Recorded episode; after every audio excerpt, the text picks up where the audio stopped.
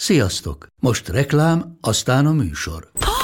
Hú, de szép szőnyeg. Új. Igen, tegnap vettem a Diégóban. Ó, és ez a függöny, de szép. Diégó! És hamarosan lesz új laminált padló a hálóban. Rátszakott a bank. Csak regisztráltam Diégó digitális klubkártyát vásárlás előtt. Csináljunk neked is egyet? Csak egy perc és kész. Regisztrálj te is áruházainkban, vagy a diego.hu oldalon, és azonnal megkapod digitális klubkártyádat, melyel akár 30% kedvezménnyel vásárolhatsz padlóburkolati és lakástextil termékeket. Diego.hu Már meg is kaptam e-mailben. Ez reklám volt, jó volt.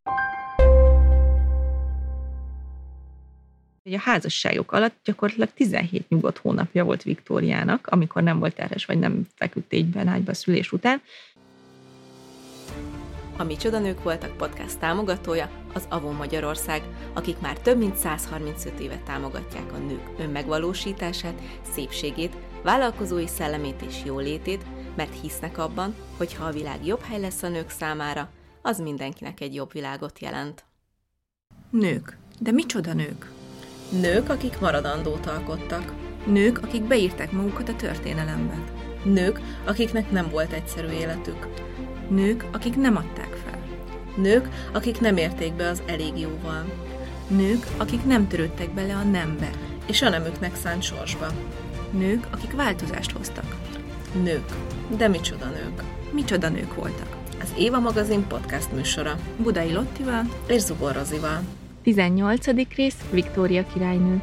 Én szerintem így az átlag magyarnak, aki hallott róla, de szerintem talán hogy még az átlag angolnak is, az ugrik be elsőre Viktóriáról, hogy ő a tökéletes családanya megtestesítője, a tökéletes hű feleség, a visszahúzódó politikus, meg nem mellesleg egy gyászba borult őszanyuk, aki olyan meglehetősen mogorván is ilyen megvető tekintettel néz a világra.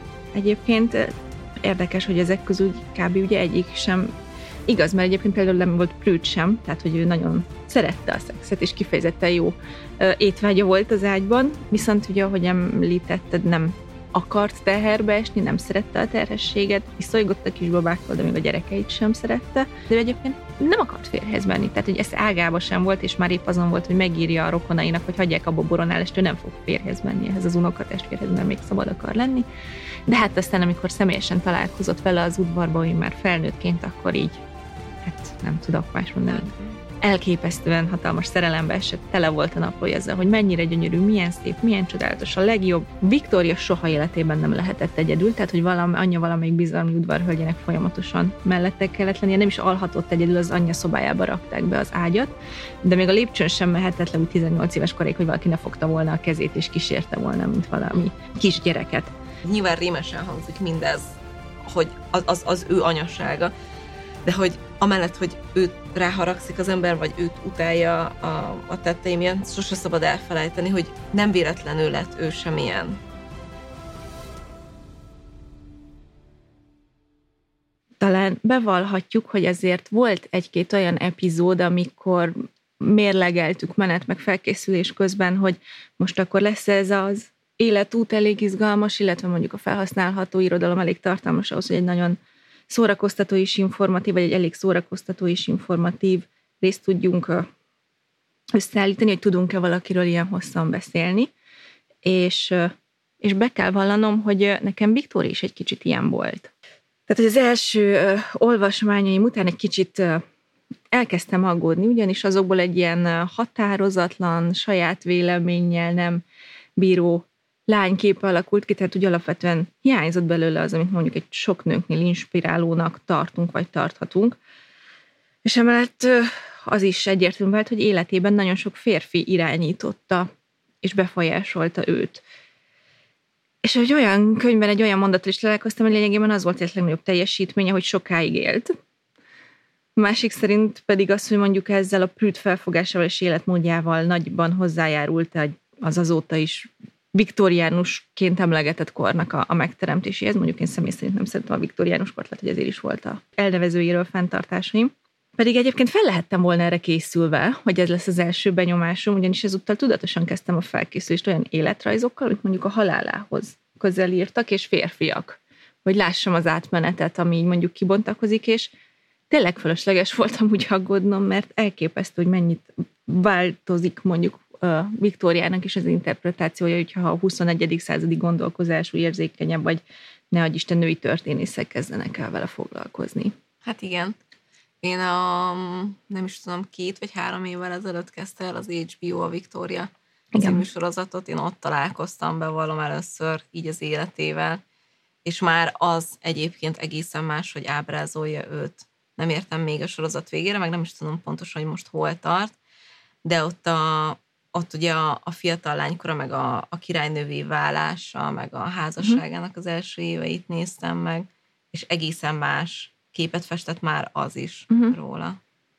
Nem tudom egyébként, én nem láttam, bevallom, a sorozat pont az maradt ki, mert amúgy meg nagyon elvesztem ilyen Viktória dokumentumfilmekben most, de azt hallottam, hogy egyébként a házasságukat ilyen elég ideálisnak mutatják be, és amúgy ez az egyik dolog, ami így, vagy nem tudom, neked mi ugrik be Viktória királynő szó összetétel hallatán?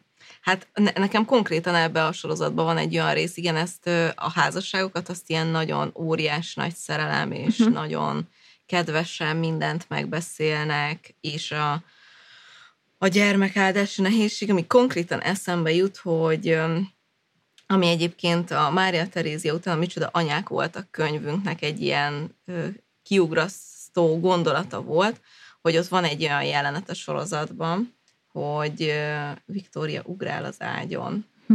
mert hogy a nem tudom, ilyen szolgálók, vagy cselédlányok, vagy nem tudom, kik azt mondták neki, hogy az együttlét után ugrálni kell az ágyon, és akkor majd nem fog teherbe esni. Mhm. És akkor rányit a férje egy éjjel, amikor már Mhm. mindenki alszik, és ö, ott ugrál az ágyon, mert nem akar teherbe esni. És akkor Igen. így ez, ez jut állandóan eszembe, hogy szegénynek ez nagyon, nagyon nem fülött már akkor sem. Igen, mert amúgy egyébként szerintem így az átlag magyarnak, aki hallott róla, de szerintem talán lehet, hogy még az átlag angolnak is, az ugrik be elsőre Viktóriáról, hogy ő a tökéletes családanya megtestesítője, a tökéletes hű feleség, a visszahúzódó politikus, meg nem mellesleg egy gyászba borult őszanyuk, aki olyan meglehetősen mogorván és ilyen megvető tekintettel néz a világra. Egyébként érdekes, hogy ezek közül kb. ugye egyik sem Igaz, mert egyébként például nem volt prűd sem, tehát hogy ő nagyon szerette a szexet, és kifejezetten jó étvágya volt az ágyban, viszont ugye, ahogy említetted, nem akart teherbe esni, nem szerette a terhességet, viszolygott a kisbabáktól, de még a gyerekeit sem szerette. De hogy meg lett, lett volna politikai ambíciója, csak hát ebben élet első felében legalábbis 42 éves koráig többször is ugye megakadályozták. És hát igen, amit hallottam, ezért majd meg fogom nézni ezt a sorozatot, hogy azért Albertel ez a házasság korán sem volt annyira kiegyensúlyozott, mint amilyennek mm, mondjuk elsőre gondolnánk. De egyébként ami még nagyon meglepő, hogy egyleg nagyon jó humora volt. Tehát, hogy azt mondta róla egy unokája, az Aliz nevű unokája, hogy úgy tudott nevetni, hogy így az egész Buckingham palotába hallották. Hm. Ez érdekes. Igen, egyébként például, amikor képet kerestem így a podcasthoz, Instára, meg a podcast csatornákra, akkor hát egy-két ilyen fiatalkori családi fotót leszámítva csak olyan, ilyen, tényleg ilyen nagyon rossz hangulatú. Uh-huh. Furcsa képéről, és talán Igen. szerintem igazából a legnagyobb érdekesség az ő, vagy az egyik legnagyobb érdekesség az ő történetem, hogy hogy alakult végül egy ennyire ellentétes kép egy ilyen személyiségről. Mert így tényleg az ellentéte az, amit mondjuk a külvilág érzékelt belőle annak, amilyen volt. Igen. De ahogy láttam a jegyzeteidet, amikor azt mondod, hogy félsz, hogy valakiről keveset fogunk tudni beszélni, vagy nem úgy, akkor kicsit visszamész a történelemben egy pár száz évet. Azt, ahogyan ő trónra került, vagy kerülhetett, meg hogy így a születés előtt milyen viszonyok uralkodtak a királyi házban, azt így tényleg fontos mondjuk megérteni, mert egyrészt ez a neveltetésére, meg a férfiakhoz való viszonyára is kihatott, de akkor, akkor most megtartom ezt a történelem órát.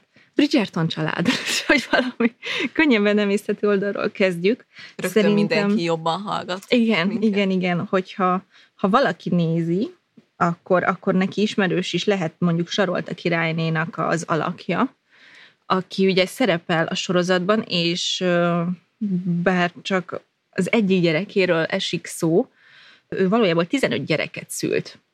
És ezért egyébként én is beraktam őt, ami csoda anyák voltak be egy ilyen kisebb hát fejezetnek, ugye különösen termékeny királynők sorába, és a 15 gyerekéből 9 fiú volt, és ebből 7 meg is érte a felnőtt kort. Na most mégis ezt a 7 fiút Viktória követte a trónon, pedig azért az ember azt gondolná, hogy 7 felnőtt kort megélt fiúval egy dinasztia meglehetősen jól van biztosítva.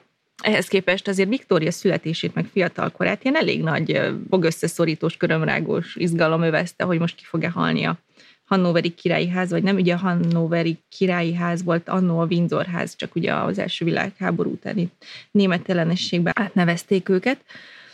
És hát ugye kérdés, hogy hogy lehet ez? Hát úgy, hogy ezek a felnőtt férfiak ilyen meglehetősen későn kezdtek a nősülésben, egy erről egyébként ezek a György korabeli királyfék meg hercegek így meglehetősen híresek voltak a könnyelmű életmódjukról, és tulajdonképpen már a legidősebb fiú is, negyedik György, aki egyébként harmadik György sarolt a királyné férjének az ilyen késői őrültség, elmebetegsége alatt régens volt, tehát egyébként az ő nevébe jön ez a Regency era, ami ugye a Jane Austen korra, meg ugye az egész időszakra is utalni szoktak, tehát hogy már ő a legidősebb fiú, ő a harmadik volt a sorban, aki végül megházasodott, a másik kettő az Ebből az egyik az a király engedélye nélkül vette el a szeretőjét, ami viszont ugye az angol jogrendel ellenes, és aki így cselekszik, azt ki is zárják automatikusan az öröklési sorból, a másik pedig úgy elhidegült a feleségétől egy év után, hogy gyakorlatilag az ország két végében éltek, és soha nem is lett gyerekük. És a legidősebb György, a későbbi negyedik György is csak azért házasodott, mert akkor a parlament egy nagyobb évjáradékot volt hajlandó neki megszavazni, hogy létszik, tehát gyakorlatilag lefizették azért, hogy tegye már azt, amiről végül is a trónon ül, és gondoskodjon egy örökösről. Ezután három regisztrált alkalommal hált együtt a feleségével, és ebből született egy kislány, ő megint csak a Sarolta nevet kapta. Na most ez a Sarolta a Verci hercegnő, volt hosszú éveken át az örökös. Ugye ő meg is érte a felnőtt kort. És hát ezután az apja György és az összes többi fiú így hátradőlt, hogy na, hát akkor itt minden el van intézve és onnantól kezdve csak ittak, bulisztak és adósságot csináltak onnan, hogy az ő gyerekeik minek szüljenek gyerekeket, vagy csinálnak gyerekeket, azok úgy örökölnek. Mert amúgy ez is egy érdekes pontja egyébként az angol öröklési sornak, hogyha van mondjuk hét fiú, és abból a, mondjuk a legidősebbnek születik két gyerek, egy fiú meg egy lány, ott a fiú elsőbséget élvez a lányjal szemben, de ha a lánya születik, akkor ugye a lány ugye a legidősebb fiúágon megy tovább a korona, tehát ez a kislány meg fog előzni a többi fiút, a nagybácsikat. Uh-huh. Tehát, hogy onnantól kezdve egyébként mondjuk a többiek tényleg nem számíthattak arra, hogy a gyerekük örököl. És egyébként érdekes, hogy ezt csak 2011-ben törölték el, tehát hogyha mondjuk most Vilmos hercegnek most már az idősebbik gyereke lány lett volna, tehát az első szülött, akkor legyen megint utána egy királynője az országnak. De ez egészen addig így volt. Na most ez a Sarolta hercegnő férjhez is ment, és hát a, a gyermek ágyi időszakának a vége felé ilyen nagyon furcsa diétára fogták, mert hogy így számítottak rá, hogy nagyon nagy lesz a baba, meg eret vágtak rajta, tehát így módszeresen legyengítették szegény, de egyébként se volt túl sok esély, hogy túlélje a szülést, mert 9 kilós fiú csecsemőt szült. Ezt én, ezt én nem is értem, én hogy se. ez hogy lehet. Nem, nem tudom. Tehát ezt így, így, így nem, nem tudom, hogy orvosilag ez hogy lehetséges, vagy de nem tudom. De kilenc hónapig uh, hordta ki, tehát az... Igen, igen, igen, igen, igen. Ez nagyon durva. Ez nagyon-nagyon furcsa. Mert ilyen 5-6 6 kilós babáról is hallottam, de még 9 kilósról mm. nem. Ez nagyon furt, nagyon, nagyon, igen.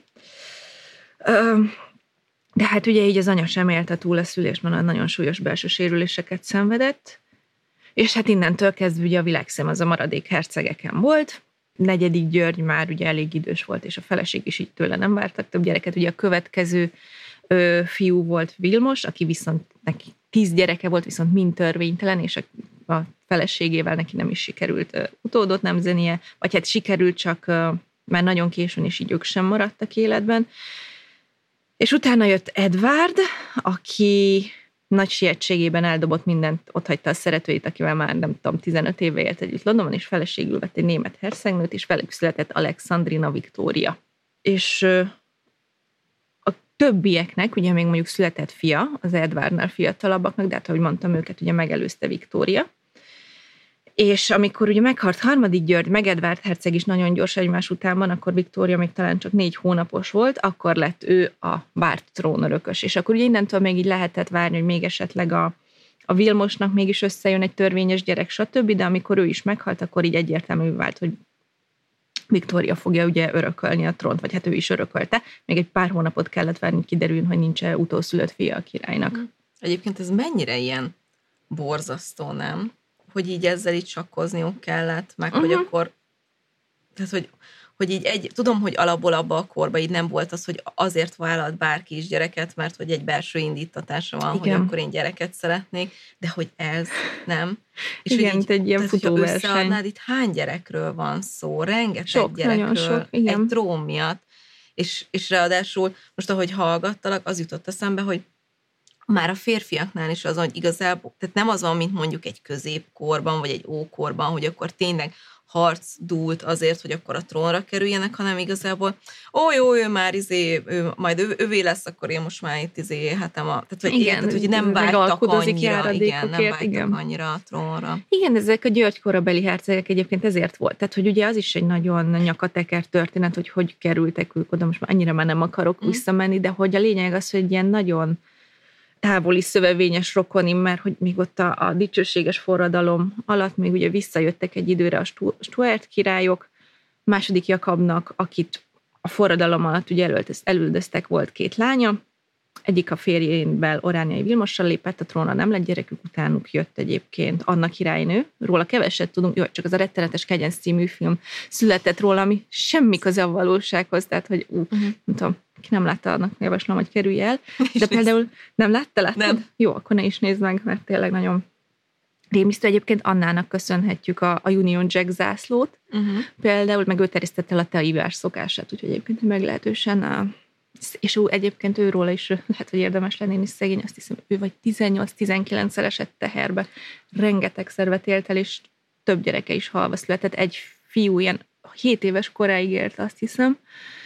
De miután ő is meghalt, úgy szállt neki egy a Hannoveri Györgyre, az unokatestvérére a trón, és akkor utána még neki is egy másik rokon, tehát hogy egy ilyen nagyon áttételes több unokatestvérről találták meg azt a legközelebbi örököst, aki még mondjuk uh-huh. így vérvonalban így a királyi családhoz tartozik, de már azt hiszem nőágon ment tovább ráadásul. Egyébként ezek hihetetlen mentális sebek, de komolyan szóval, Jó, hogy aj, szegény, az ez, nagyon. Ez, hogy ugye erről már meséltem, hogy én nekem egy vetélésem volt, és hogy, hogy nyolc év telt el, és hogy ezt annyira hordozza az ember, mm. és ez ott van benne mindig, és hogy, és hogy pedig én nekem egy héthetes babám volt, szívhangja sem volt. Mm. És, hogy, és hogy szoktam beszélgetni olyanokkal, nem tudom, akik, akiknek nyolcadik hónapban, vagy halva született, szóval, hogy a mai világban már sokkal-sokkal kevesebb van, de hogy tudod, sokat szoktunk beszélni uh-huh. azt, hogy transgenerációsan uh-huh. mennyi ilyet hozol, hogy amikor arról beszélünk, hogy nők, nek tíz vetélése volt, meg mennyi halva született, és hogy ugye abban a korban ezt nem dolgozták Á, nem, föl, nem, nem, nem. és ez csak hordozódik anyáról, lányára, unokára, dédunokára, ütkunok, szóval, hogy ez, ez hihetetlen, és hogy így tudod, így a történelemkönyve csak így ott van, hogy volt ennyi vetélése, pont egy mondat, uh-huh. de hogy a mögött annyi fájdalom van. Igen. De tényleg, szóval nagyon durva, bocsánat, hogy így megszakítottalak, de hogy ezt egyszerűen muszáj kiemelni, hogy, hogy Igen, ezt nagyon könnyen lerendezik ezek egy ponttal, a nők átéltek, ez, ez tragédia. Ez borzasztó. Hát, az. Vagy pedig szegényeket, nem tudom, egy ilyen termékenységi cukorkautomatának kezelték, Igen. és hogy akkor egymás után tök mindegy, hogy akarsz a gyereket, vagy nem vagy pedig rajtuk volt a nyomás, vagy igen. Igen. ha meg nem szempont... sikerült, akkor meg ugye az volt igen, a baj. Igen, ilyen szempontból a Mária Terézia például iszonyatosan Hát ez egy csoda, igen, volt. igen, igen, igen. De egyébként az, hogy mondjuk a királyi családokban ennyivel gyakori volt mondjuk a vetélés, vagy éppen csecsemő halálozás. Annál egyébként azt hiszem az volt a probléma, hogy volt egy alapbetegsége, talán lupusza volt, uh-huh. De hogy ugye azért ezek az unokatestvér, ezek a közeli házasságok sem segítettek egyébként a dolognak. Igen. Igen. Viktóriára pedig visszatérve, annak azért, hogy ezt így már eléggé látni lehetett, hogy itt ezeknek a királyfiknek vagy hercegeknek azért nem megy olyan jól az utód gyártás idézőjelbe téve, ebből ugye egy következett az, hogy Viktóriát már nagyon korán elkezdték lehetséges trónörökösként kezelni, amit egyébként az anyja, és hát annak egy bizalmi ember, egy bizonyos Sir John Conroy ö, ki akart használni mondjuk így a maga céljára. Ez is egyébként összetett, mert Viktória, ezt itt most el kell mondani, egész életében naplót vezetett, de hogy valami 50 millió szót írt le, összehasonlításképp én e, most azt hiszem körülbelül így 7-8 év írás után tartok olyan 6 milliónál, tehát hogy igen. 50 millió szó, és 200 kötet egyébként a, a, a naplója csak, mert ugye meg az 50 millió az a levelezésével együtt. De hogy abban egy kicsit ilyen torsz kép jelenik meg valószínűleg az anyjáról, mert hogy az anyja halála után előkerült egy csomó levél például, amit a lányának írt, és abban nagyon szerető hangom beszél róla. Az viszont biztos, hogy ennek a Sir Conroynak a befolyás alatt állt az édesanyja, és hogy mind a ketten elhatározták annak idején, hogy lényegében ők fognak uralkodni majd, vagy a Viktória helyett, vagy legalábbis olyan szinten a befolyásuk alá vonják, hogy tudják érvényesíteni az akaratukat rajta keresztül, és ennek szellemében kialakították az úgynevezett Kensington rendszert. Ezt ez az úriember találta ki, és ez lényegében egy szabálycsomag volt, arról a palotáról elnevezve, ahol éltek Londonban, amivel azt határozták meg, hogy hogyan kell a kis hercegnőt nevelni. Na most ennek így olyan elemei voltak, hogy például a palotát ezt így nem hagyhatta el, nem találkozhatott az alatvalóival, sem senkivel, senki nem jöhetett be a palotába, Viktória soha életében nem lehetett egyedül, tehát hogy valami, anyja valamelyik bizalmi udvarhölgyének folyamatosan mellette kellett lennie, nem is alhatott egyedül, az anyja szobájába rakták be az ágyat, de még a lépcsőn sem mehetett le úgy 18 éves koráig, hogy valaki ne fogta volna a kezét és kísérte volna, mint valami kisgyereket. És hát ennek egyébként volt egy olyan oka is ennek a nagyon szigorú elszigetelésnek, hogy egyébként Viktoriát ne hozzák összefüggésbe a nagybátyjaival, meg az összes többi György korabeli előző uralkodóval is herceggel, mert azért a népnek itt már nagyon elege lett belőlük, hogy csak buliznak, botrányok, törvénytelen gyerekek, adósságok, sokba kerülnek nekik, és hogy egyébként a kötelességükkel meg nem törődnek. Viktóriát pedig úgy akarták majd trónra léptetni, mint aki egy ilyen új érának a szimbóluma, és hát egy ilyen friss kezdet így a a György korabeli züllődés után.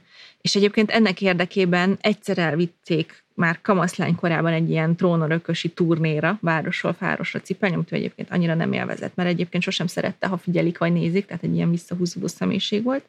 És ott egy tengerpart, egy Remsgéti megállóban, amikor nagyon csúnyán megbetegedett, és ilyen 40 fokos lázzal volt napokon át, akkor például nem voltak hajlandó orvost hivatni hozzá, mert hogy csak kényeskedik. Viszont az idő alatt ez a Conroy megpróbált aláíratni vele egy papírt, amiben nem tudom, hogy jól értettem, de hogy arról hogy milyen örökös, ilyen gyámsági nyilatkozat, vagy nem tudom, hogy így örökre így aláveti magát nekik, és ő nem írta alá. Tehát, hogy még erre lázálmában sem tudták rávenni. És hát pedig egyébként ugye ennek a rendszernek az lett volna másik célja, hogy Viktória maga is elhiggye magáról, hogy ő képtelen egyedül uralkodni vagy döntést hozni, és hogy egyszerűen befolyásolhatóvá tegyék. És akkor így ez volt az a pont, amikor én elkezdtem megérteni, hogy akkor mondjuk miért befolyásolhat ő annyi férfi egész életében. Ugye ez volt ugye egy, egyik része, vagy lehetett mondjuk az egyik része, hogy nagyon hathatósan hitették el vele, hogy ő egyedül nem képes megállni a lábán, másrészt pedig azért neki volt egy nagyon komoly apakomplexusa azzal, hogy négy hónapos korában elvesztette az édesapját, és hát ez a Conroy, ez csak így néha megjelentő terrorizál, de amúgy csak nők vették körül, és ő egész életében én különböző apa figurákhoz, vagy őt kontrolláló, kicsit ilyen gyerekként is kezelő figurákhoz volt hajlamos vonzódni, de, de azért ez, azért ez semmilyen fekete-fehér, mert ő azért árult el magáról elég sok határozottságot is az uralkodása kezdetén, tehát hogy ez a Kensington rendszer, ez mégsem volt egy siker ilyen szempontból. Most az jutott eszembe, hogy a Bromi Schneidernek a Sissy film után nem volt a Viktóriáról is egy filmje. De, de igen, egyébként ö, szerintem nem sokkal a Sissy film után készült, és ugyanúgy egyébként az anyukájával játszott benne együtt a Tényleg? Romy Schneider, ahogyan a, ahogyan a Sissy-ben, csak ott nem, jaj, hogy hívták az Magda Schneider? Nem vagyok benne biztos, de hogy ő ott nem az anyukáját, hanem egy bizonyos Lencen őt játszott, aki a nevelőnője volt Viktóriának, és gyakorlatilag az egész egyetlen szövetséges ebben a rendszerben, és egyébként az is így az első éveiről szól, meg azt hiszem az Albertál való megismerkedésé, megismerkedéséről, és van abban a filmben egyébként egy jelenet, és ez tényleg így történt, hogy amikor hogy árulták el Viktóriának, hogy ő fogja örökölni a trónt, ez az, hogy történelem óra keretén belül a, ez a Lencenbáron leült vele, és átnézték a trónölöklési rendet királyi családon belül, és akkor szépen elvezették oda, hogy igazából ő az örökös, és ő erre így jött rá. És azt hiszem akkor mondott egy olyat, hogy hogy ő nagyon, király, nagyon jó királynő lesz majd, vagy tehát, hogy valamilyen egy nagyon szép uh, uh, mondat hagyta el akkor a száját egyébként. Azt hiszem, az, az a sorozatban is egy ilyen emblematikus Igen, igen, igen. Volt. Talán, valahogy talán azt mondta, hogy de ez lehet, hogy a koronázásakor, hogy lehet, hogy nem tudom, vannak rátermettebbek jel, rátermettebb jelöltek, de hogy más nem fog annyira igyekezni, mint ő igyekszik. Mhm. Az biztos, tehát hogy valami, valami ilyesmit is mondott, igen. Ne, viszont, ha jól emlékszem, a sorozatban sem, vagy ebben a filmben sem volt egyébként az anyukája egy szimpatikus szereplő, viszont azután, hogy Viktória megtudta, hogy megörökölte a trónt, az éjszaka közepén jött el hozzá, azt hiszem a Canterbury meg egy másik érsek, és letérdeltek előtte, ő meg ott állt egy, egy szál kis hálóköntösben, ez több festményen is meg van örökítve ez a jelentés, és utána elmentek, így megkérdezte az anyját, először is azt mondta, hogy akkor most mindenki hagyja magára életében, először szeretne egy órát egyedül lenni, aztán amikor kijött a szobájából, megkérdezte az anyját, hogy akkor most már tényleg én vagyok a királynő, és mondta, igen, jó, akkor most azonnal kiviszik az ágyamat a te szobádból, és így az anyját egyébként ebben a kb. azonnal el is távolította a saját lakosztályai közeléből. Később még a Buckingham palotából is kiköltöztette egy másik házba valahol a város közepén, és mondjuk aki látta aki a, a Korona című sorozatot, az, az láthatja, hogy ez így elég kemény, mert ott az utolsó unoka testvérigén különböző lakrészekben, de együtt lakik a, a család, ezt a bizonyos Conroy pedig száműzette egyedül, azt, azt engedte meg, hogy néha meglátogassa az anyját, tehát hogy ott egy ilyen nagyon meglepően a sarkára élt, és ez nekem nagyon-nagyon-nagyon szimpatikus volt. Igen, ezt nagyon jól tette. De is a melbourne mi a helyzet? Mert arra emlékszem, hogy ott a sorozatban ő vele kapcsolatban, mindig elmondott, hogy ki is ő vele kapcsolatban, uh-huh. ott volt egy ilyen, hogyha már itt az apa komplexusról beszélünk, ott, ott mint hogyha úgy Igen. Viktória részéről is valami fellángolt volna, meg állítólag a férfinak se volt közömbös. Ez tényleg így volt? Ez egy ilyen érdekes kapcsolat volt, az, az biztos. Tehát, hogy azért Viktoriának szüksége volt akkor egy ilyen támasz, tanító, mentor valakire, aki egy kicsit így bevezeti ugye a politika meg a közélet útvesztőibe, és ez a Lord Melbourne, ez az első minisztere volt, egy Whig párti miniszter, és aki mondjuk így életében egy ilyen nagyon nagy Don Juan volt fiatal korában, elég idős volt már azért, amikor erre a posztra jutott Viktória mellé, és egy kicsit szerintem ilyen nem volt köztük semmi intim abban az értelemben, hogy biztos, hogy nem szerelemről volt szó, szerintem a férfinak inkább megható volt egy ilyen nagyon fiatal lány, mellett ez a félig apa, félig barát, félig tanár szerepet felvenni a Viktória, meg egyébként egész életében nagyon férfiakhoz vonzódok, akik humorosak voltak, tudtak neki bókolni, akik udvaroltak neki, tehát hogy neki ezzel lehetett a legjobban egyébként a közelébe férkőzni, és a Lord Melbourne ezekben mind nagyon jó volt na, olyan szempontból is szoros kapcsolatuk volt, hogy nem csak mondjuk egy-egy ilyen audienciára terjedt, hanem hogy minden este a királynővel vacsorázott, mindig ott volt mellette a helyen, nap, naponta órákat sétálgattak együtt a kertben, tehát hogy tényleg egy ilyen szoros szokásosnál szorosabb kapcsolat volt vele, igen, és egyébként abban az értelemben ki is használta a Lord Melbourne, hogy például a Victoria környezetébe is folyamatosan a saját politikai érdekszférájából származó udvaroncokat, meg udvarhölgyeket ajánlott be, és hát szép lassan ők lettek így a királynő környezete, és egyébként ez az a pont, én amikor a, koroná, a koronából nagyon sok mindent megértettem, ahogy most egyébként Viktóriáról olvasgattunk, mert eh, szintén, ha valaki látta a Korona című sorozatot, ez ugye második Erzsébetről szól, illetve hát az ő királyi családjáról egészen majd, hogy nem, aztán napjainkig fog menni a sorozat. És ebben van egy epizód, amikor még egészen fiatalon, miután trónra került Erzsébet, ő szerette volna, hogyha visszavonuló vonuló személyi titkár után, akit ő az édesapjától örökölt meg, ő jelölhesse ki a saját titkárát, tehát akivel ő a legtöbbet dolgozik.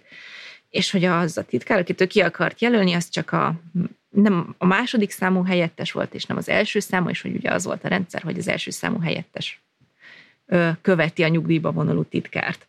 És hogy de hát, hogy ő ismeri ezt az embert, fiatalok mind a ketten sokkal jobban megértik egymást, és hogy nem, nem, nem szabad felborítani a rendszert, és a végén egyébként tényleg hagyja magát, és valahol én itt értettem meg, hogy miért csináltak ekkora ügyet abból, hogy ő nem választhatja ki az általa preferált embert, mert amikor Lord Melbourne kormánya egyszer csak elvesztette a választást, és a helyére egy ö, Tory miniszterelnök jött egy bizonyos Robert Peel, akkor Victoria elkezdett dühöngeni és ordítozni, hogy ő ezt az új minisztert nem fogadja, ő a régi barátját akarja ott tartani, és végül aztán hajlandó volt fogadni, de nem volt vele se kedves, se együttműködő, és amikor pedig ez a Peel azt kérte tőle, hogy menesse a előző kormányhoz hű ö, udvarhölgyeit, akkor ezt megtagadta, meg, meg udvaroncét, ami érthető, mert hogy egy fiatal lány, és hogy barátai uh-huh. vettek körül, de az meg egyébként nem volt tartható állapot, hogy a megválasztott miniszterelnök ellen intrikáljon folyamatosan uh-huh. a királynőnek a környezete. Ez volt, ezt, egyébként ezt úgy is nevezték, hogy hálószoba botrány. Uh-huh. Valahol olvastam, hogy 8. Henrik óta nem övezte ekkora érdeklődés, hogy milyen emberek fordulnak meg a királynő hálószobában, mert hogy ezek ilyen, főleg így a háló, tehát úgy is nevezték őket, hogy a hálószobában szolgáltat teljesítő hölgyek.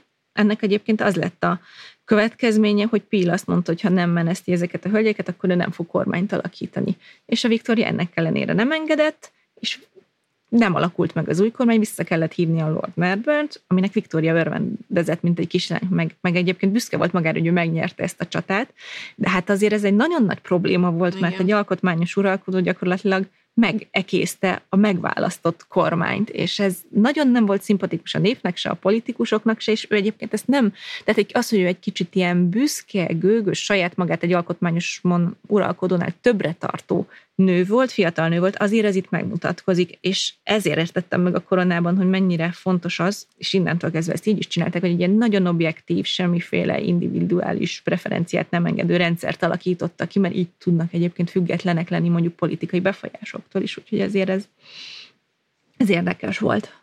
Egy rövid reklám, és már is folytatjuk a műsort. Minden út egy utazás, és mi a Mazdánál arra törekszünk, hogy annak minden pillanata tökéletes legyen. Mazda CX-5 utolsó széria. 194 lóerős, két és fél literes mild hibrid benzinmotorral, akár milliós kedvezménnyel, vagy kedvező finanszírozási feltételekkel elérhető. A finanszírozást az Euroleasing nyújtja, THM 4-től 4,9%-ig. A tájékoztatás nem teljes körű, a részletekről érdeklődjön kereskedéseinkben. Mazda, Crafted in Japan. Vége a reklámnak, folytatjuk a műsort.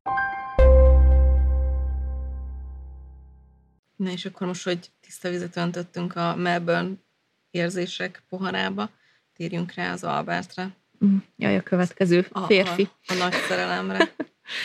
Igen. Hát ugye az unokatestvére volt Viktóriának, és igen, ezt az egyik könyvben olvastam, hogy ők ismerték egymást egyébként már korábbról, ilyen fiatal, kamaszabb korukba találkoztak, olyan szimpatikusnak találta, de ő egyébként nem akart férhez menni. Tehát, hogy ez ágába sem volt, és már épp azon volt, hogy megírja a rokonainak, hogy hagyják abba boronálást, ő nem fog férhez menni ehhez az unokatestvérhez, mert még szabad akar lenni.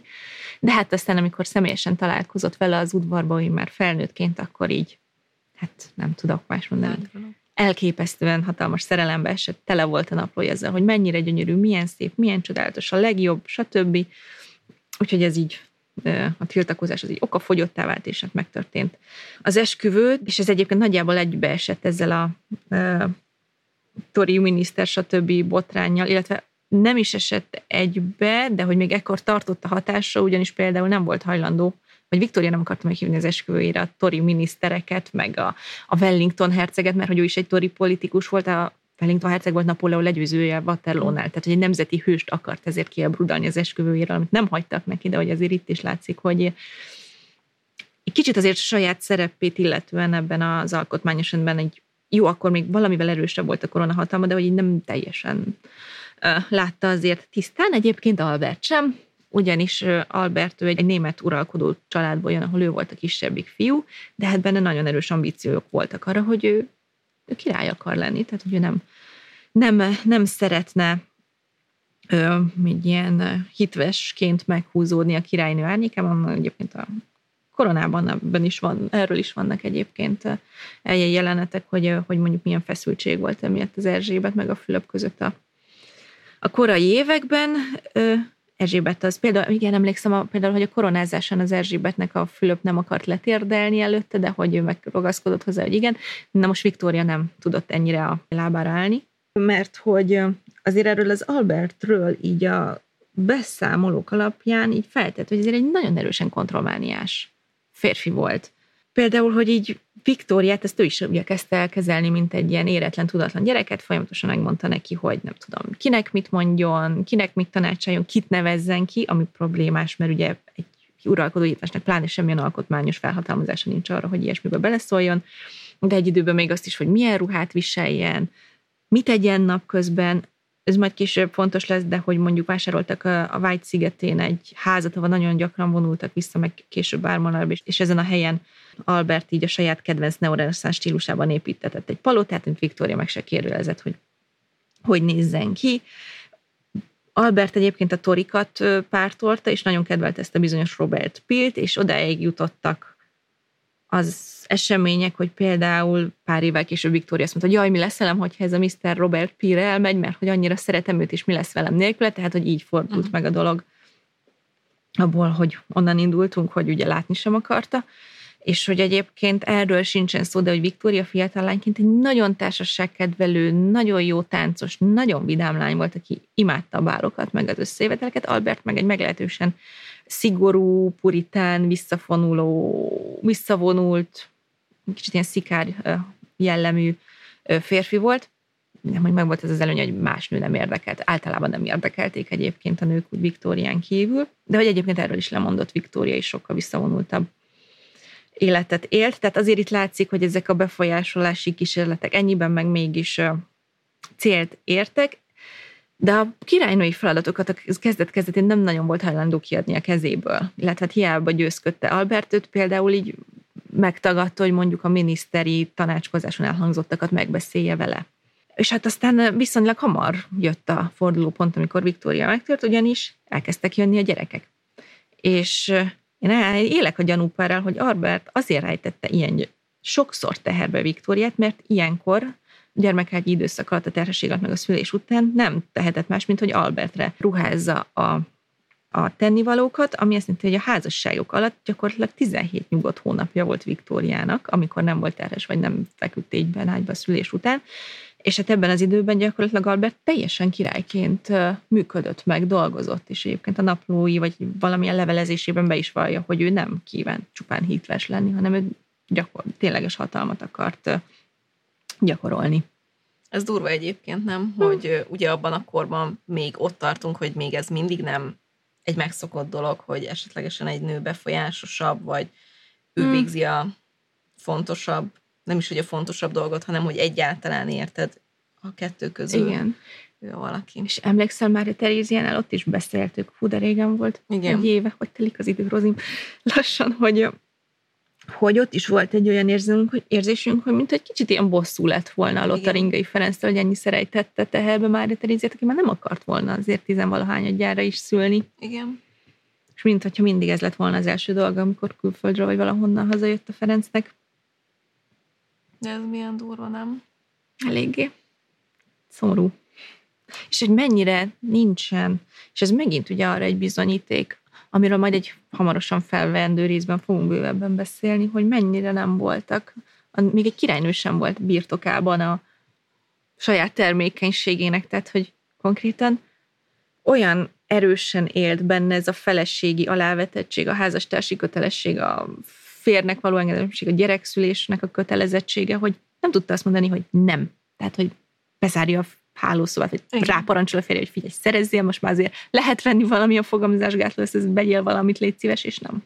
Igen, ez nagyon durva. Ez azért nagyon, nagyon megrázó, főleg, hogy egyébként Viktória mennyire óckodott, uh-huh. meg írtózott magától a, a terhességtől.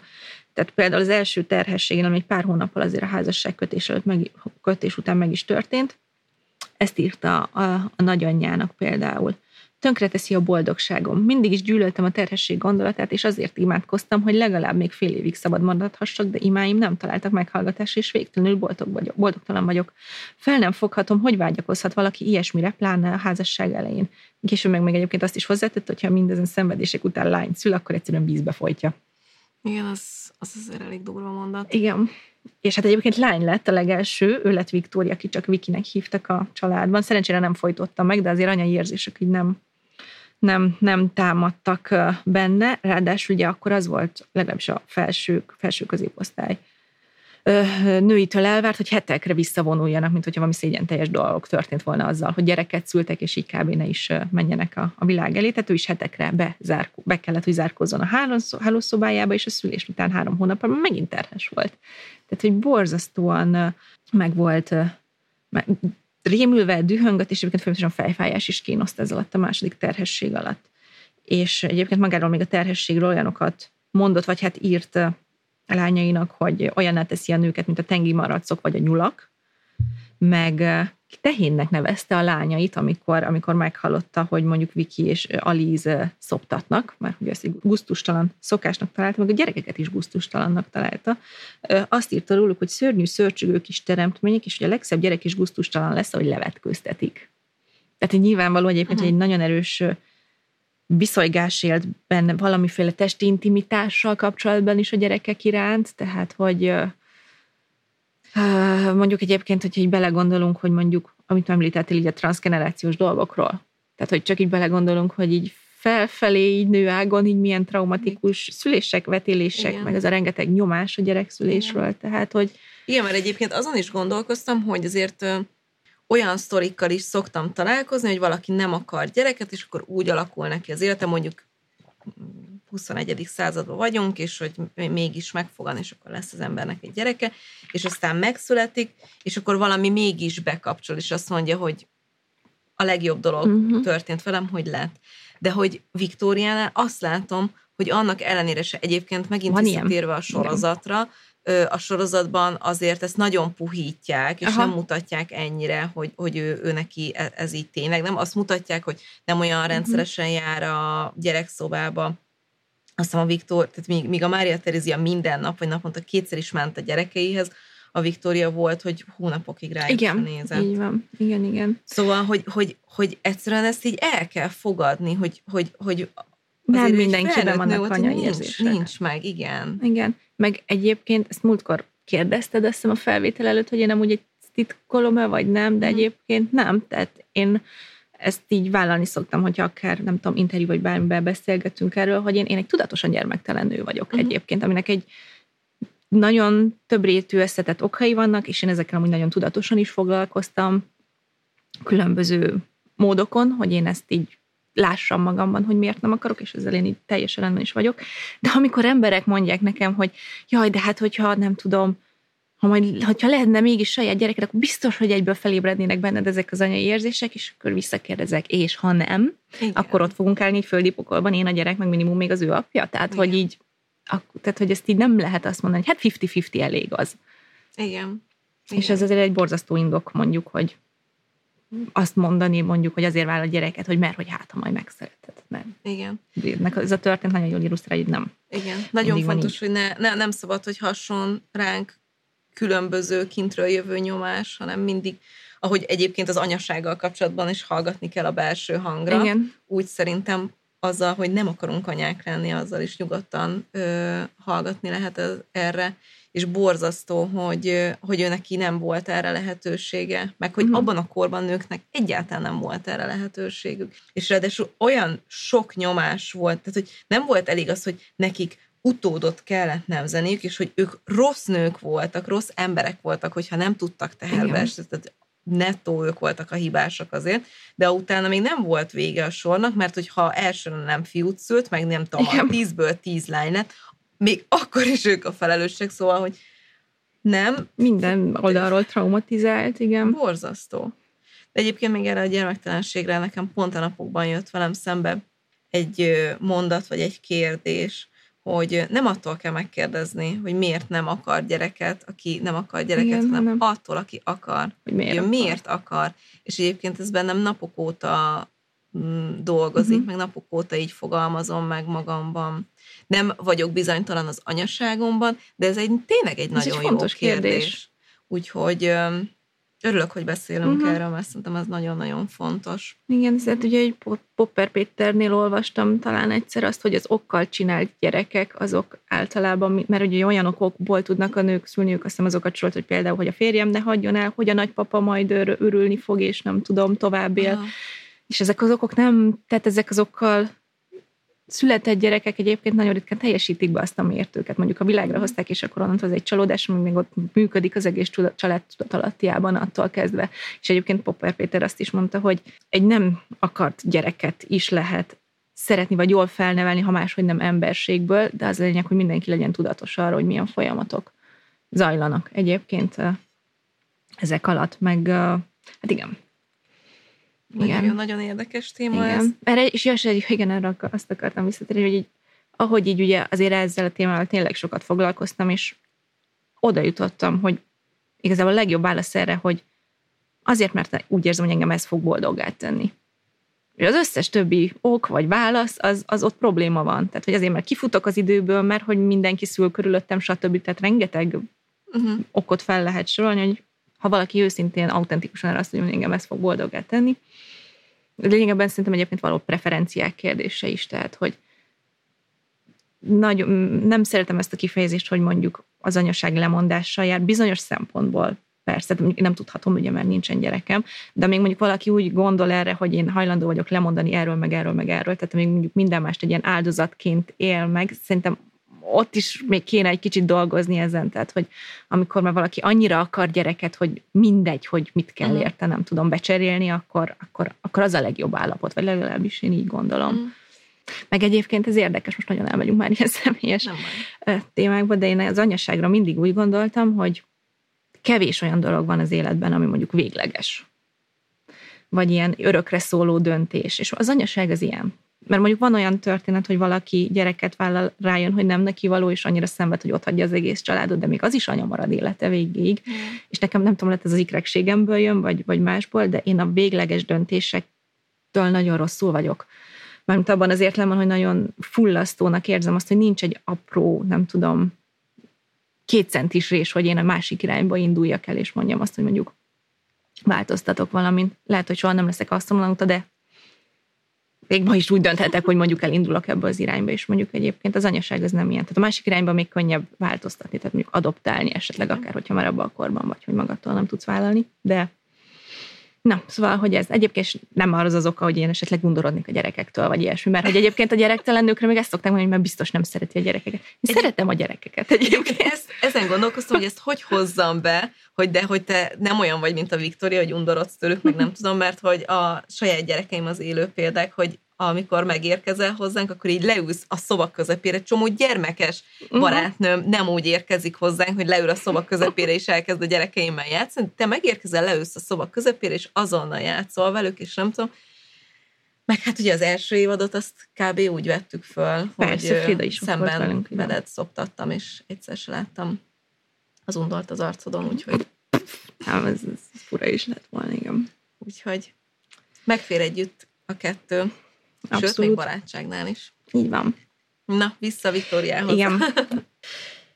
A másik ugye egyébként, ami meg nagyon rányomta a, a bélyegét egyébként az ő terhességeire, hogy a lányainéket levéből nagyon úgy tűnik, hogy szülés utáni depresszióban szenvedett, legalábbis írta, hogy készüljenek fel mondjuk a lányai saját terhességnek, hogy nagyon sokat fognak sírni, és hogy nagyon kontrollálhatatlan hangulat ingadozásaik lesznek, de Viktoriának egyébként még halucináció is voltak, tehát arról beszámolt, hogy például látott, nem tudom, olyanokat, hogy így férgek másznak ki az emberek arcában, vagy koporsok úsznak a levegőben, és ilyenkor egyébként nagyon megijedt, hogy a, esetleg a nagyapja, a harmadik György elmebaja készül rajta kiütközni. Nem csoda, hogy ilyenkor ő nem tudott uralkodni, és ugye 9 plusz, mit tudom én, két-három hónap hónap alatt, és egyébként, amikor az utolsó gyereknél a, meg, nél Albert megelégelte a panaszkodást, mert Viktória azért kifejezte neki, panaszkodott, hogy ő nem akar többet szólni, meg gyereket vállalni, akkor azt hiszem, hogy Albert valami ilyesmit mondott neki, hogy hát én átvenném, ha lehetne, de nem tudom. Egyébként meg, mi eddig kedves hangzik, de egyébként meg, ha többet törődnél a kinti világ dolgaival, mint saját magaddal, akkor jobban viselni te is ezt az egész gyerekszülés dolgot. Igen.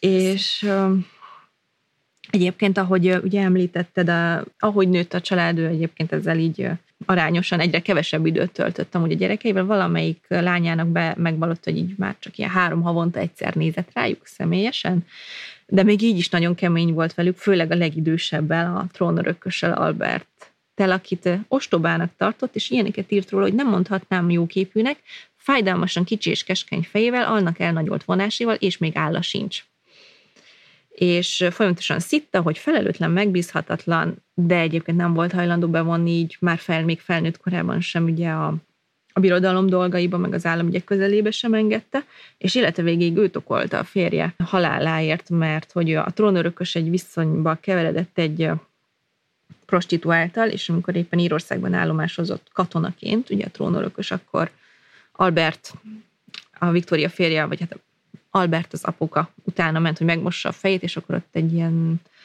tudom, na, esőben sétálgattak egy réten, és úgy beszélgettek, és hogy pár nappal később belázasodott, és nem sokkal később meghalt, és ezt ugye ezzel az esővel köti össze Viktória, de egyébként sokkal valószínűbb, hogy nagyon komoly bélbetegségei voltak az Albertnek, rombetegséget is feltételeznek, de akár egyébként daganatot is, tehát hogy nem valószínű, hogy ez vitt el, de hogy Viktória élete végig ezt a fia orra alá dörgölte. A kedvence egyébként az Arthur herceg volt, méghozzá azért, mert legjobban hasonlított az apja, és mindenben engedelmeskedett az anyukának.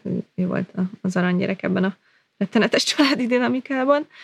És a legtöbbet egyébként Leopold fia szenvedett tőle, aki örökölte tőle a vérzékenységet, illetve az utolsó lánya Beatrice, a legkisebb gyerek, akit konkrétan arra szemelt ki, hogy ő nem fog férhez menni, hanem ő lesz az, aki majd őt szórakoztatja, meg ápolja öregkorára. Uh-huh és hát amikor meg Beatrice beleszeretett egy német hercegbe, és hogy hozzá, közölte, hogy hozzá akar menni, akkor fél évig nem beszélt fel az anyuka, és azután meg csak úgy egyezett bele a házasságba, hogy kikötötte, hogy velük fog, hogy a pár az velük fog élni. Uh-huh. Tehát, hogy így vele egy uh-huh. közelébe, lakosztályba. És egyébként meg az idősebb lányainak, például Vikinek, aki meg a porosz trónörököshöz ment hozzá, hogy minden nap levelet írt, de ugyanúgy, ahogy mondjuk Mária Terézia a gyerekeinek is, így minden életvitele és napirendje minden apró pontja az volt egy kommenterje, és így olyan erősen próbálta fontosan befolyásolni, hogy azt hiszem már a porosz hatóságok, mert ott minden levél, ugye minden levelet elolvastak, még a magánleveleket is írtak egyszer csak az angolodban, vagy nem, oké, okay, vagy egy másik ország uralkodója, amíg trónörökösünk feleségét próbálja ilyen szinten befolyásolni. De hát egyébként az egésznek végényében az a tanulság, hogy ugyanolyan kontrollmániás lett, mint hogy őt kontrollálták mondjuk gyerekkorában. Igen, ezt akartam mondani, hogy nyilván rémesen hangzik mindez, hogy az, az, az ő anyasága, de hogy amellett, hogy őt ráharagszik az ember, vagy őt utálja a, a tettei miatt, sose szabad elfelejteni, hogy nem véletlenül lett ő semmilyen. Uh-huh. Szóval, amikor Igen. úgy nő fel valaki, hogy soha egy örelést, egy szeretet, egy, egy bármi olyan dolgot megkap, amit mondjuk ma megkap egy gyerek, gondoljunk bele, hogy hatványozottan ő a leendő királynői mi volt, amiatt őt egyszerűen annyira ridegen nevelték, hogy, hogy nem csoda, hogy, hogy ilyen nagyon egyáltalán nem tudott kötődni. Abszolút. Tehát hogy teljesen egyébként az ilyen egyenlet logikusságával mm. vezethető le általában ilyenkor, hogy, hogy ezek miért történnek. Igen. Viszont ami így a tehát, hogy ennyit a ideális családanyáról, aki három havonta nézett rá a gyerekeire, akitől undorodott. Ami viszont igaz, hogy a házassága az abból a szempontból tényleg nagyon szerencsés volt, hogy ő nagyon szerette a férjét, de ez a szeretni ez nem is jó szó, tehát egy ilyen istenként imádta, tehát hogy olyan nincs himnuszok vannak a naplójában róla, hogy a legtökéletesebb, a legjobb a nem tudom, mindenféle szuperlatívuszok sorokoznak általában jelzőként. És egyébként nagyon szerencsés Viktória lesz szempontból, hogy soha nem kellett féltékenykedni Albertre, mert egyébként ő tényleg nem volt egy kicsapongásra hajlamos figura. És azért is borzasztó szerencsés Viktória, hogy ő élvezte a szexet. Tehát, hogy például a Nász éjszakája után ezt írt a naplójába, most egy kicsit, most hirtelenjében fogom fordítani angolról. Soha, de soha nem volt még ilyen éjszakám. Az én legédesebb édes Albertem túláradó szereltete és kifejezett vonzalma engem a mennyei boldogság állapotába jutottak, amit soha nem éreztem előtte. Átölelt a karjéval, és csak csokoltuk, csokoltuk egymást újra. Na most nagyon ritka egyébként, hogy egy korabeli hölgy, főleg a legmagasabb körökből naplójában kifejezze, hogy milyen emlékei vannak a nászi szakáról. Én nem olyan régenről hosszabban is írtam, illetve foglalkoztam ezzel a nászi szakaszüzesség témával, és nagyon-nagyon elvétve marad olyan napló, ahol tehát a legelszántabb napló írók is átugorják általában mm. ezt az éjszakát, és utána hallgatnak. Nem, nem véletlen. Igen, de akik például írt róla mondjuk Stefániának, a, ugye a Habsburg Rudolf trónörökösnek a, a feleségének a naplójában található egyébként pár mondat erről, ő ezt írta. Micsoda éjszaka, micsoda kín, micsoda undor, Semmiről sem volt fogalmam, ártatlan gyermekként vezettek az oltár elé. Oda lett minden illúzió, minden ifjúi ábrándom. Azt hittem, meghalok a csalódottságtól és amúgy a többi az a pár fennmaradt emlékezés is egyébként ilyen, uh-huh. és mert amúgy soha más korban, társadalmi rangban nem volt olyan traumatikus és megrázó élmény a férjhez menetel és a nász a nőknek, mint a viktoriánus kor felső-felső középosztálybeli hölgyeinek, de egyébként majd erről is fogok beszélni majd egy hamarosan. Igen. Azon a hamarosan leadásra kerülő részben.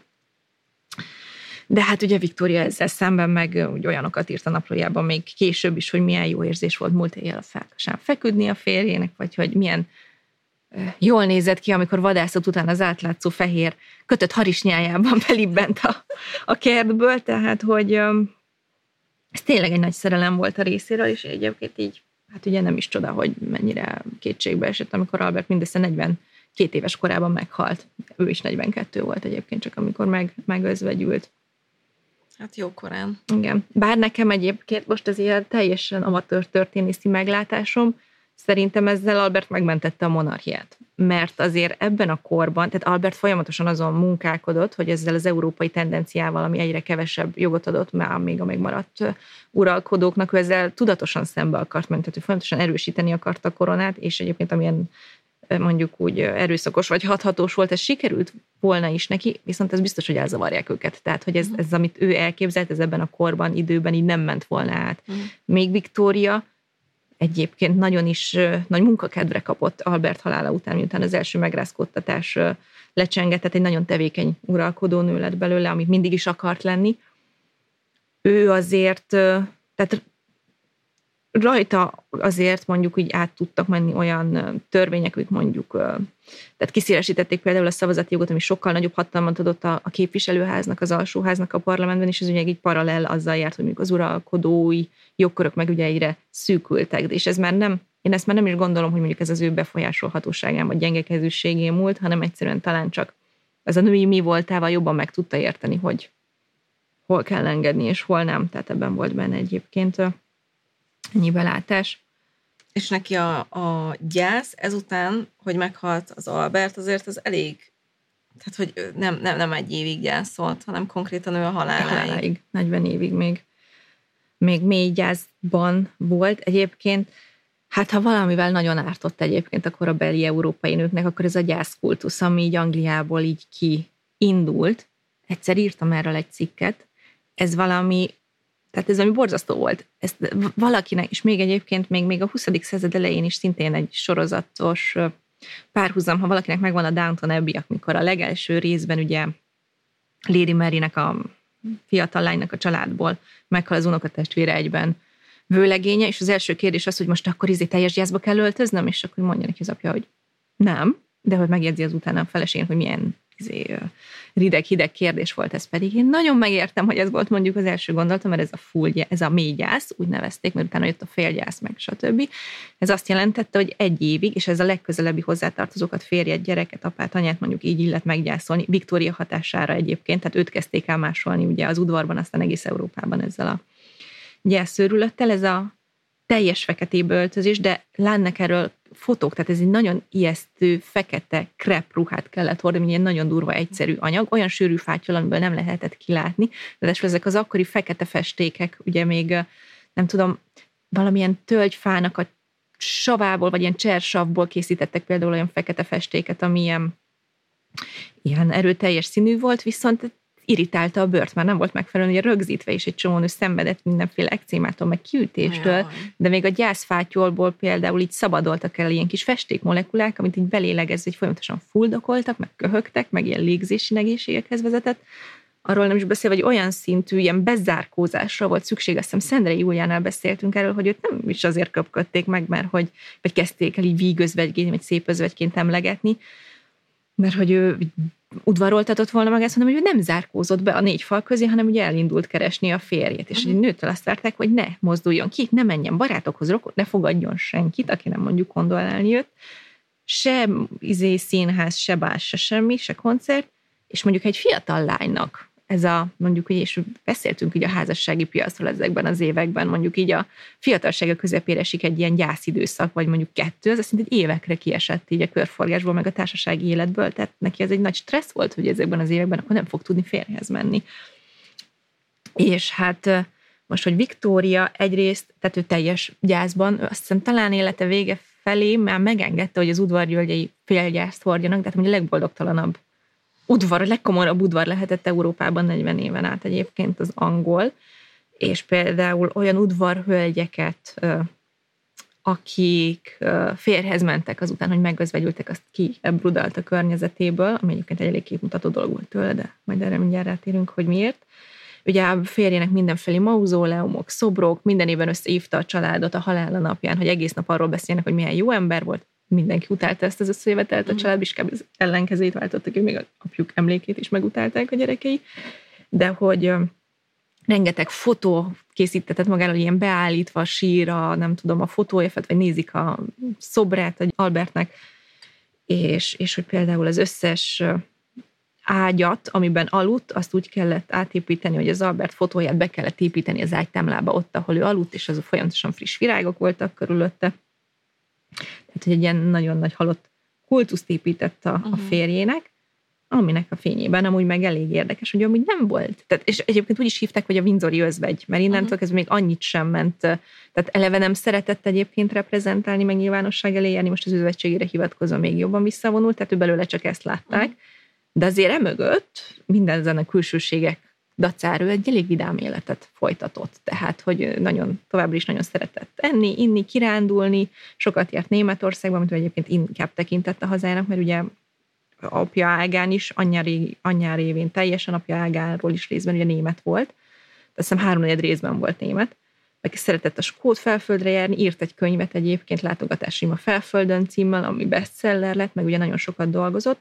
Meg hát ott voltak azért még a férfiak az életében, tehát ezért mondtam, hogy elég képmutató dolog ki ebrudalni olyan nőket a környezetéből, akik eh, úgy döntöttek, hogy nem kívánnak magányosan élni, mert ő sem volt magányos, volt például egy John Brown nevű szolgálja Skóciában, vagy hát ilyen intendánsa, nem is tudom, aki ott dolgozott a birtokon, aki olyan szoros kapcsolatban állt évekig a királynővel, hogy már egyébként ilyen titkos házasságról is suttogtak, meg akár egy törvénytelen gyerekről is, nem valószínű, hogy bármelyik megtörtént, és nem valószínű, hogy egyébként testi kapcsolat lett volna köztük, mert kiderült már a halála után a boncolásnál, hogy Viktóriának volt egy mély süllyedése, tehát hogy az ami egyébként a nem életet is mondjuk lehetetlenné tette volna, olyan súlyos volt. De minden más egyébként arra utalt, hogy azért köztük egy nagyon szoros kapcsolat van meg a férfiról, ilyen fotókat őrizgetett, meg, meg hasonló ilyen jelek utalnak erre, illetve az is, hogy ő amikor meghalt, akkor hagyott hátra egy intézkedést, vagy egy levelet, hogy őt hogy temessék el, és hogy mellé temettek egy csomó fotót, a férjének például a hálóingét, a kezébe viszont ennek a John Stewartnak a fotográfiáját kellett tenni, az ujjára pedig azt a gyűrűt, amit ő John Brown, bocsánat, John Brown-tól kapott. Ezt nem Stewartnak mondtam az előbb. Mert ez meg a John Brown anyukájának volt a jegygyűrűje, és ráadásul a gyűrűsúlyra, jobbkéz gyűrűsúlyára húzták ezt fel, és ezt az egészet eltakarták amúgy egy virággal. Uh-huh. Ha jól olvastam, tehát azért ez, egy, azért ez gyanús, meg furcsa. De hát egyébként volt egy Benjamin Disraeli nevű miniszter, akivel szintén ilyen nagyon szoros kapcsolatot épített ki, és aki mindig úgy becézgette őt, hogy szépségem, már a királynőt, tehát hogy ez volt az ő közös becenevük, meg hát ugye ez a leghíresebb.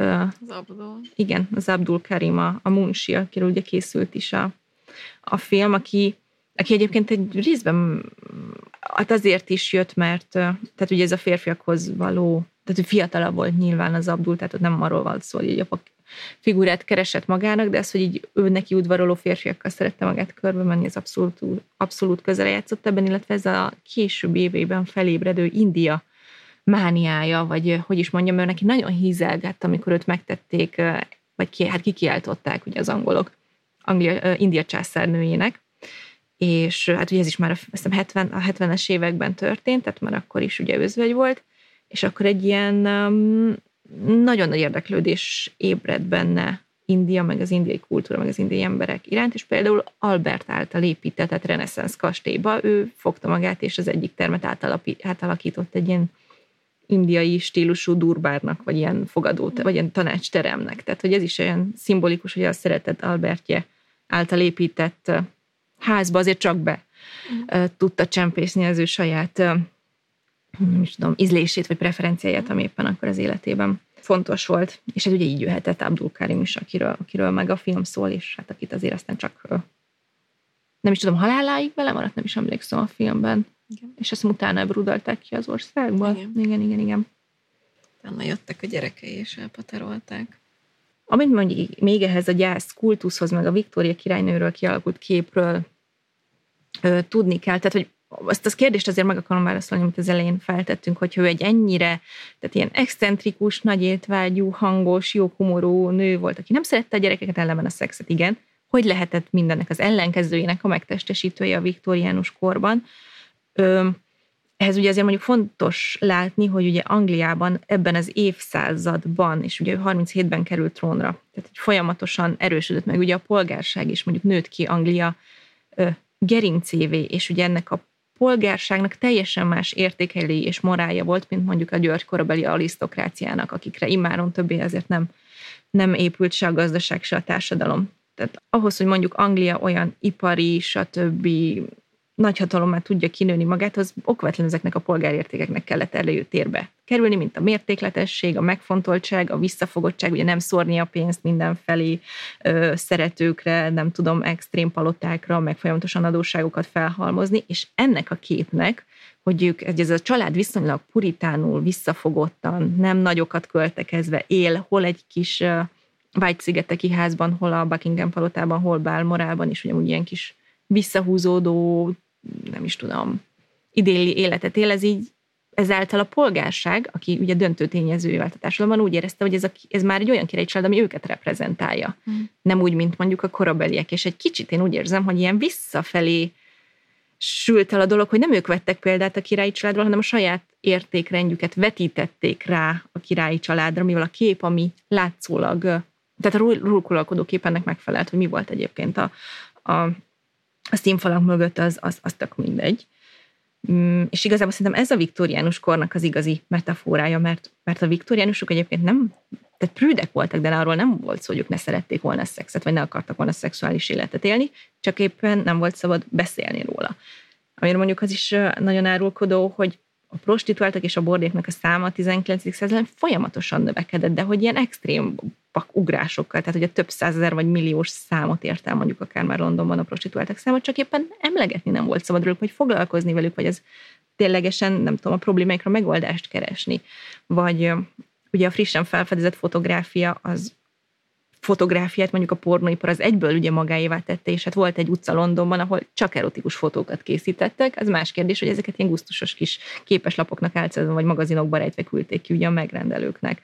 Vagy például ugye ott van az, hogy ugye ebben a korban a nőket nagyon gyenge, törékeny lényeknek tekintették, akiknek az otthon keretei mögött kell élnie, mert hát ők azt bírják el, de amúgy meg millió szám dolgoztak nők 13 órákat gyárakban, égbérért, de akár még bányakban is. Tehát igazából ez a lényeg hogy amíg így a látszat meg a felszín az rendben van, addig mindegy, hogy milyen mocsok van alatt, és valahol ez valahol igaz erre a királyi családra is, ami azért nagyon sok szempontból volt terhelt. Hát és pláne, hogyha, hogyha egy ilyen nő kap szerepet az egészben. Szóval, hogyha Igen. visszagondolunk a királynéinkra, mindenkinél ez a, ez a szex téma ki volt emelve. Igen. Nem? A Mária Teréziát is meggyanúsították az orgiája kapcsán. Nagy Katalin Nagy is Katalin, arról híres, hogy a szexvániás nymphomán királyné. Ja, mondjuk Sziszinél nem volt téma, de akkor most itt Viktóriánál megint, hogy akkor nem szerette, szerette. Igen, szóval, de hogy... Öm, egyébként ez, ezt jól csinálta mondjuk abból, mert egyébként hogy ugye, ahogy így emlegeted, akiket már tárgyaltunk, uralkodunk, de ott mondtam egy Kleopátra, vagy akár ki a történelemből, hogy azért mind megkapta, hogy leribancozták, és érdekes, hogy Viktória nem. Uh-huh. Tehát, hogy ő az, tehát őt egyébként szerették a britek, főleg egyébként az élete második felében, tehát ez a ősz anyó, meg ők nagyon szerették, hogy ilyen sokáig él, hogy ilyen szívós, hogy ez az ilyen brit keménységnek a megtestesítője, tehát hogy őt egy ilyen nagyon szép szimbólumként mm. kezdték el tisztelni, meg szeretni, és egyébként azért, és egy, egy ismerősöm hívta volna mindig a figyelmet, hogy azért, mert ő tökéletesen be tudott illeszkedni ezekbe a klasszikus női szerepekbe. A hű feleség, a gondoskodó anya, látszatra legalábbis, mm. meg az özvegy, tehát hogy ő így megmaradt ilyen gyászoló özvegynek, ezzel ők így, így okék tudtak lenni de hogy ott van mondjuk ugye a másik példának ugye első Erzsébet, pedig egy nagyon erős propagandát épített fel arra a festők, udvaroncok, politikusoknak a bevonásával, hogy ő a szűz királynő, tehát hogy ő ugye Angliához megy hozzá, és hogy neki nincsenek, voltak szeretői, de ezt sikerült úgy tálalni, hogy ugye ő a, az örök szűz királynő, és ő is megúszta azt, hogy mondjuk úgy leribancozzák, mm. vagy lázongjon ellenes Őt is nagyon tisztelték, és szerették, meg az utókor is. Úgy emlékezett meg róla olyan tisztelettel, mint Viktóriáról is. Hát ugye egyébként valószínűleg ezért. Hát igen, csak hogy a, azzal van probléma, hogy egy olyan dolog miatt bántják, amit meg egyébként Természetes. természetes, és csinálniuk kellett, hiszen ugye Igen. máshogy nem tudták reprodukálni önmagukat, meg, meg, meg úgy egyáltalán, és hogy onnantól kezdve, hogy már mondjuk esetlegesen megjelent az, hogy ők ezt élvezik, onnantól kezdve, na, akkor Igen. ő már ribanc. Igen, vagy ha pláne, hogyha szeretőket tart, mint egyébként minden férfi király tett. Tehát, hogyha valamelyik Igen. nő uralta a saját szexualitását, akkor feltételezték, hogy mondjuk nem is tudom, ezzel visszaél, vagy nagyon excesszíven használja meg, egyébként ezt összekötötték ilyen, tehát, hogy akár azzal is, hogy mondjuk ezen az úton gyakorolja a hatalmát, tehát, mint hogyha egyébként nem lenne hozzá elég talpresettsége, vagy sütnivalója. Szóval, hogy igen. Jó, ez ö, nagyon érdekes téma. Az évadzáró 10.-20. részünkben Igen. fogunk erről majd bővebben beszélgetni, úgyhogy már nagyon készülünk erre az adásra. Majd Igen. érdemes lesz mindenképp meghallgatni, mert tényleg nagyon izgalmas dolgok fognak kiderülni. Viszont kettő hét múlva is nagyon-nagyon izgalmas nővel fogjuk folytatni, aki nem más lesz, mint... Veres Pálné, illetve jobban szeretem saját nevén emlegetni Benicki Hermin. Nagyon-nagyon várom azt a részt is. Én is. mert ott is nagyon sok fontos dologról fogunk beszélni, amiről nem nagyon szoktunk, megszoktak az emberek, úgyhogy tartsatok velünk kettő hét múlva is. Ismét nagyon-nagyon-nagyon szépen köszönöm, is neked köszönöm. ezt a sok fontos dolgot, amit elmeséltél nekünk Viktória királynőről. Legközelebb találkozunk. Sziasztok! Sziasztok!